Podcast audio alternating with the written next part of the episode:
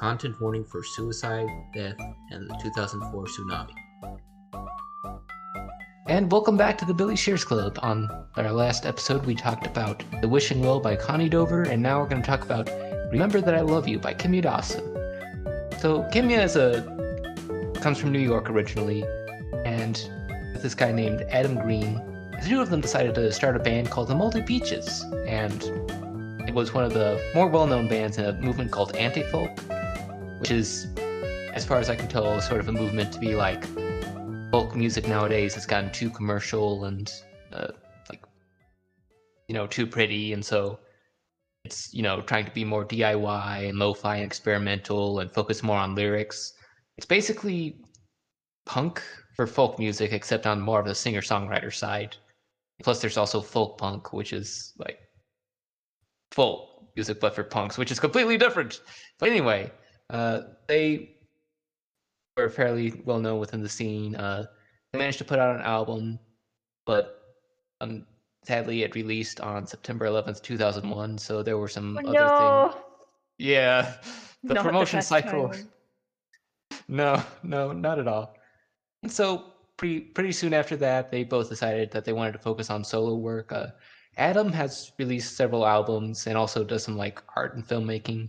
Kimya's done more on the music side. Uh, she released several solo albums. One of the favorites besides this one for me is called Alphabet, which is just her doing some children's music, and that was really nice. Uh, it was actually very highly contested within me which one I should bring. I decided to go with this one because I'm edgy. Uh, she's also been in, she's also been in several other groups within sort of the anti-folk movement. Uh, she has a song in tribute to Captain Lou Albano It features Bryan Danielson, formerly known as Daniel Bryan, the wrestler.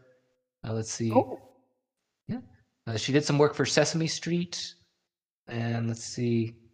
Well, there's one of the Moldy Peaches songs got featured in that Juno movie with Michael Cera, Cera and Elliot Page, and so the cool. they managed to get onto the Hot 100, and then they had a little Moldy Peaches reunion. And also, she recently came out as non-binary and says that her pronouns are she, her, they, them, and grandpa. So yeah, this is uh, Nice. remember that, remember that I love you. It's one of her albums, and it's just he's in 2006, and you can definitely tell because there's it's you know a sort of mildly folksy protest album Yep. that's mainly about like references like George W. Bush and the major tsunami from I believe 2005. I'm gonna say. I re- I forget which year, but I I, think. definitely. yeah, Thank you. In It definitely. Yeah. Yeah. Yeah. Thank you. Yeah. Yeah. Yeah. What'd you think? It was it was an interesting album. I don't know that I really knew what I was getting into at first, but as I sort of like listened through it, went back to it a few times, I was like, okay, okay, I'm getting a sense of. It did feel very um oriented in a specific time because there were two or three songs that were sort of like ragging on Bush and all this, like Loose Lips, uh, Caving In, 1226, obviously. Um, were all like specific events, which helps sort of put it in that timeline.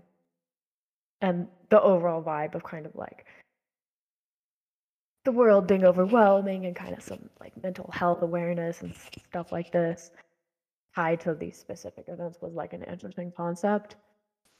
And it was weird. I could not get over how weird it was because you're listening to this very minimalistic style. It's like some guitar, some vocals, not super edited or anything. And they've got like such an interesting voice because it's very childish, I want to say. It's very simple. Mhm. And I don't I don't mean that like in a bad way. It just sort of isn't super like clean or anything. And I was like, wow, this is this is a really interesting sound. So it, it kind of gave me a lot of things to think about there. Yeah, they definitely have that general sort of, you know, you say DIY aesthetic going, and it's very, very campfire feeling, just with how much of it is just guitar. and Maybe they'll bring bring out like a little xylophone, or a, I think one of the songs has a little bit of violin in there. Yeah. Just yeah, all very simple. All honest, and yeah, that is a lot of the charm. I on the YouTube comments for uh, roller coaster, there are quite a few people pointing out like, I'm glad someone you know doesn't have to you know be like professionally trained as a singer, which felt like it was a that was sort of a backhanded compliment to be like, you're not very good at singing, and that's great. But honestly, that is that is part of the charm that- that they just you know present everything in this raw, but honestly, somewhat comforting tone. You know, like everything sort of it's got a nice niceness to it. Like you know, it's just honest, but in a way that is uplifting and kind. yeah. Mm-hmm. Mhm. Well, uh, did you have any favorite songs? Um, let's see. My mom was a fun one. I did like that. I like Oh. Giants. I thought was really funny. Um, kind of tying in a lot of, you know, took the metaphor and sort of run with it. The world and girls, giants, and all of these different things. Um, and I, I thought that was clever. Um, yeah, so those maybe stood out to me. You How- thought how my mom. you? Was, you thought my mom was fun?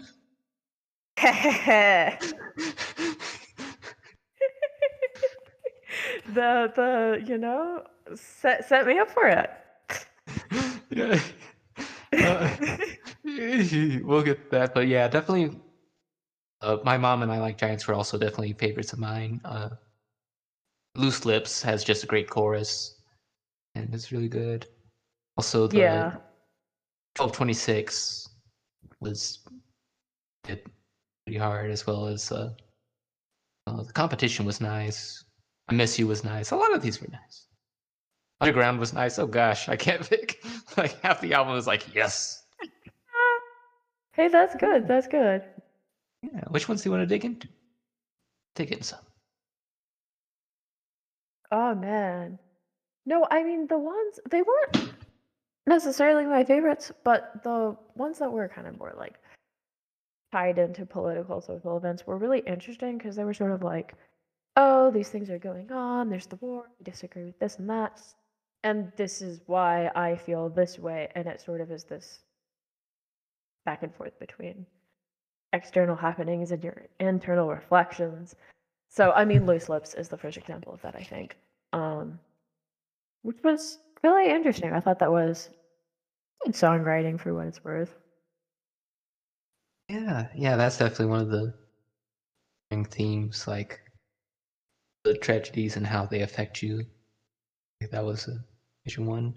Another thing that was like really interesting was sort of the contrast of like there's sort of the sense of childlikeness and joy to it versus the sadness and morbidity and all these adult concerns going on in them Yeah. coexisting. Yeah. Yeah. 1226 hit especially hard because as a small child, I was pretty torn up about the tsunami happening. Yeah. So like, like going back and hearing it, but in like a, it's very different. Like, because when I was a kid, it was just you know pretty abstract because I was just a not very aware seven year old who just knew that a lot of people had gone through a disaster, and so I was just you know generally sad. And then Mhm. like picking up the, the actual like very specific death and loss like that took, took a lot out of me. Yeah. Well, and it's told through the perspective of a kid too, so I can imagine that sort of brings it back around. Yeah. Mm-hmm. And also, and then sort of like flipping to be more happy because like Loose Lips was like encouraging because one of that chorus is just so catchy. Like whenever I listen to it, I can't help but sing along. And like so much of it is just you know trying to protest to keep your spirits up, even when like they're actively suicidal. Like which was like kind of chilling that in the middle of this song that's you know so upbeat and like talking about you know just dancing around and having fun and like you know putting to be at the task it's also like don't commit self harm. It's like, geez. I mean, isn't it like they're Yeah. offering support? Like, well, if you want to yourself, like, tell me first, Yeah. right? Like, Yeah. Very healthy thing to do. Like, get you Yeah. support and everything. Yeah.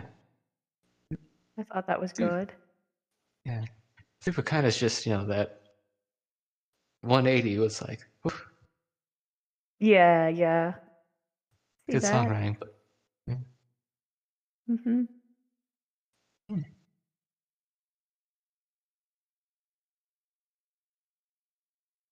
just to try to go for one of the more happy ones, we could probably talk about I Like Giants since we both like that one. What'd you like about that? I think you said like how the metaphor changed. Yeah, yeah. I I just thought it was fun because at first seemed like they were mostly talking about like the world and like self-image and stuff, and maybe like maybe little little like lesbian energy. I wasn't quite sure. I was like, oh, that's fun. Um. And like using, I don't know, man. I'm a sucker for like using the same metaphor to explain a bunch of different things. That that just gets me. Tie, ties it all together. And also, it was like a peppy song, and it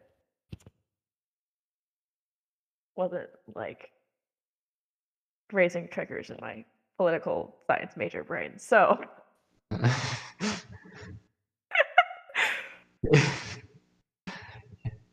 yeah, this definitely really, really loved to like the,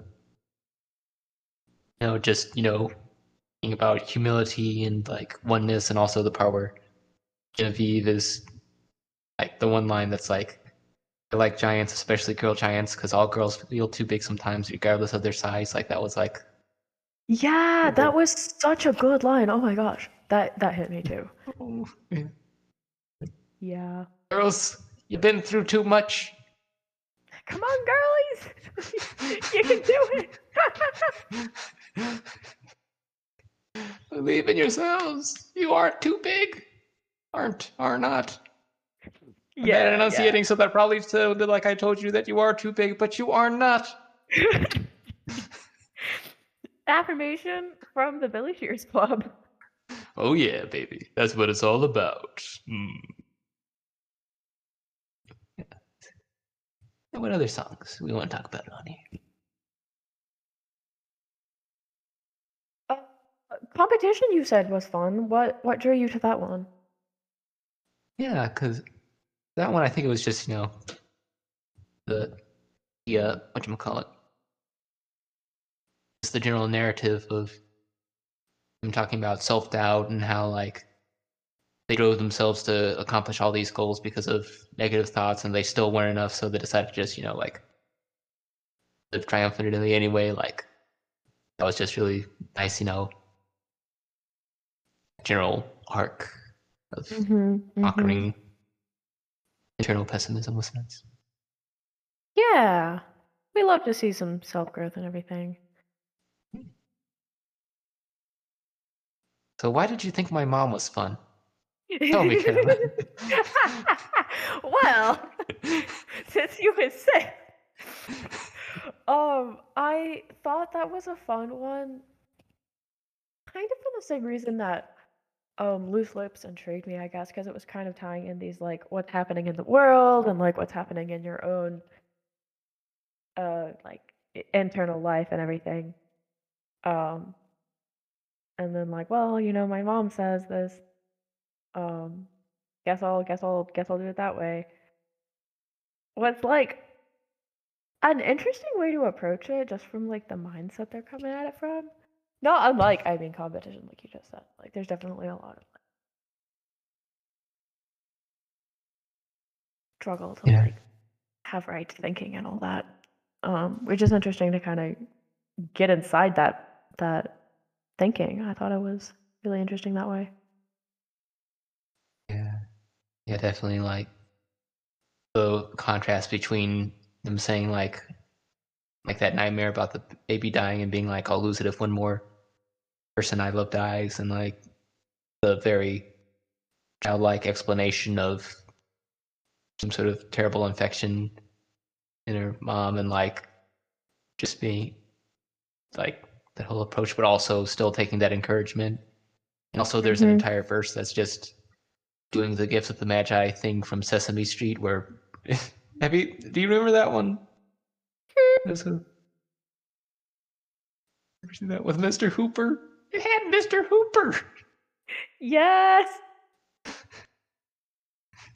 So, now, what do you think of the Sesame Street verse? And then going through the whole like they both trade uh, the thing that they love so that they can get something nice for the other, or an Ernie to get each other Christmas gifts, and then Mr. Hooper brings the rubber ducky and paperclip collection back because they tra- tried to trade them in to get you know the cigar box and the little tray for the duck. Right, right. I mean, it's it's the same like uh, cut off your hair to get the watch thing, and he sells the watch to get the hairband. Yeah. Story thing. I I love you know a quality, classy cultural reference. That that's so good. Yeah. That was really clever. Yeah.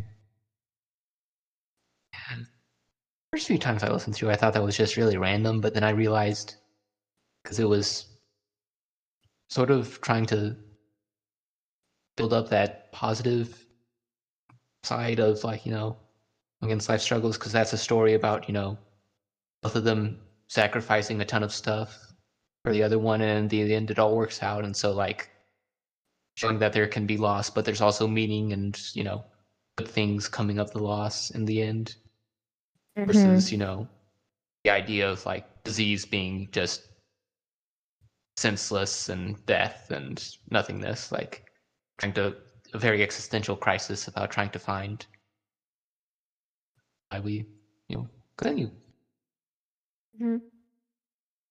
Yeah, for sure.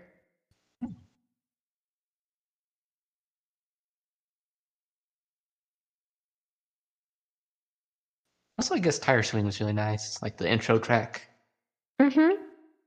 it's like how it goes from you know very mature acceptance of a breakup and just you know playing around in a dream and also they say that like paul baribeau shows up another anti-folk singer who i also reviewed because like one of my friends uh ben evans requested one of his songs for a thing i was doing a while back and like that was a really nice song it was like strawberry something and then he actually like shows up and sings a little bit and i was like oh oh friendship.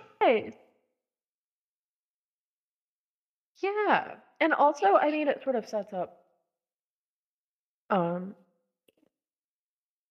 the vocal style with like I mean, we've both mentioned sort of the childlike quality it has, but there's also like a fun rhythmic. It's not really rap, it's more like, you know, Johnny Cash style spoken lyric kind of a thing with the ebb and flow of the rhythmical push, which is really interesting. Felt like it was kind of mimicking like tire swing, right? Um, yeah. So I mean, I thought that was kind of fun throughout the album. You know, you got this like da da da da da da da da da da da da da da da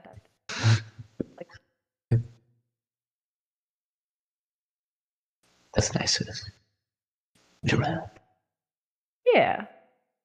So we can also talk about what other songs do you want to talk about on here? In particular?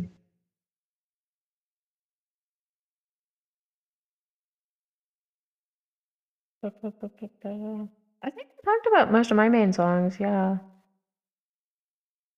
What about you? See, I guess France was a nice story because I was like talking about hanging out with friends and stuff. Mm-hmm. And also, uh, my roller coaster with you know, just talking through becoming you know self-sufficient and somewhat famous, and then going through all the different famous songs that they randomly reference, like uh, for some reason they start talking about Metallica and the Goo Goo Dolls. It's like, sure. Why not? We go from Sesame Street to darkness imprisoning me. All that I see, absolute horror. I cannot live. I cannot try to myself, but my own. I wish they did screamo. Oh That would've been a nice no. touch. yes.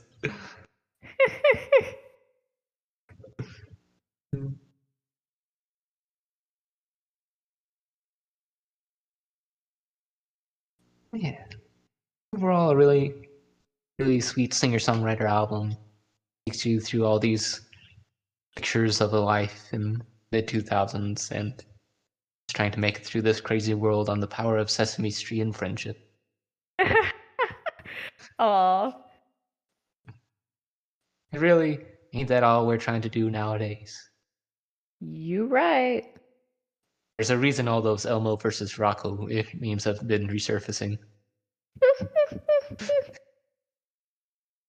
Yeah. Any last thoughts? I think that's about it for me. All right.